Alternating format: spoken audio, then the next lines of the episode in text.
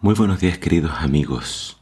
Hoy en Primero Dios te invito a que juntos leamos Hechos, capítulo 9. Dice así la palabra de Dios. Saulo, respirando amenazas de muerte contra los discípulos del Señor, acudió al jefe de los sacerdotes en Jerusalén para pedirle cartas de autorización para ir a cada una de las sinagogas de Damasco. Quería encontrar y llevar presos a Jerusalén a todos los que siguieran el nuevo camino sin importar si eran hombres o mujeres. Cuando se aproximaba a Damasco, una luz celestial deslumbrante lo rodeó de pronto. Cayó al suelo y escuchó una voz que le decía, Saulo, Saulo, ¿por qué me persigues? ¿Quién eres, Señor? preguntó. Yo soy Jesús, le contestó la voz. ¿A quién tú persigues? Levántate, entra a la ciudad y espera instrucciones. Los hombres que iban con Saulo quedaron mudos de asombro, porque escucharon la voz, pero no vieron a nadie. Saulo se levantó del suelo, pero cuando abrió los ojos estaba ciego. Entonces lo llevaron de la mano a Damasco, donde permaneció tres días ciego, sin tomar alimentos ni agua. Vive en Damasco un discípulo llamado Ananías, y el Señor le habló en visión, Ananías. Aquí estoy, Señor, respondió. Vete a la calle, la derecha, a la casa de un hombre llamado Judas. Pregunta allí por Saulo de Tarso. Ahora mismo le está orando, porque yo le he mostrado en visión a un hombre llamado Ananías, que se le acerca y le pone las manos en la cabeza para que recupere la vista. Pero Señor, exclamó Ananías, he oído contar cosas horribles acerca de ese hombre y de todo el mal que ha causado tus santos en Jerusalén. Y sabemos que tiene órdenes de arresto firmadas por los principales sacerdotes para llevarse presos a todos los que invocan tu nombre. Ve y haz lo que te digo, le respondió el Señor. Yo lo he escogido para que pregone mi nombre tanto entre las naciones, delante de reyes, como al pueblo de Israel, y yo le mostraré cuánto tendrá que sufrir por mi nombre. Ananías obedeció. Al llegar donde estaba Saulo, le puso las manos encima y le dijo, Hermano Saulo, el Señor Jesús, que se te apareció en el camino, me ha enviado para que recobres la vista y seas lleno del Espíritu Santo. Al instante recobró la vista y cayeron de sus ojos algo así como escamas. Inmediatamente Ananías lo bautizó. Luego comió para recobrar sus fuerzas. Aquí eh, Lucas se centra ahora en la conversión de Saulo. Vamos a encontrar en el libro de Hechos este mismo relato tres veces.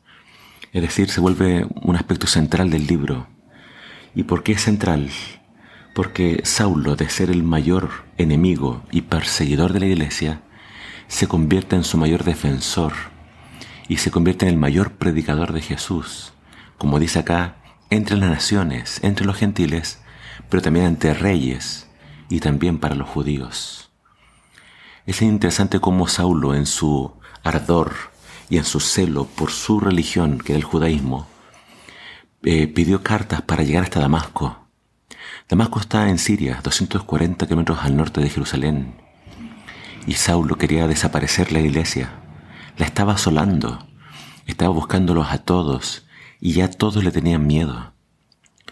Pero cuando está por llegar a Damasco, Jesús se le apareció.